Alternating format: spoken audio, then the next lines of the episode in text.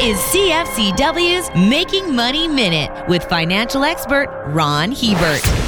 If your mortgage is coming up for renewal, you'll be facing the sharpest increase in rates in 20 years. TD Bank anticipates that by the first quarter of 2024, the effective rate being charged on home loans will climb another 1.5%. If higher rates make it a struggle to come up with a cash each month to meet your mortgage payment, consider increasing your amortization. This is the amount of time scheduled to completely pay off the home loan. Amortizations up to 30 years are allowed, and this extra time could reduce your monthly payments enough to provide the financial breathing room you need. For more information, listen to our Making Money show hosted by Ron Hebert and Gord Whitehead at letsmakemoney.ca or cfcw.com.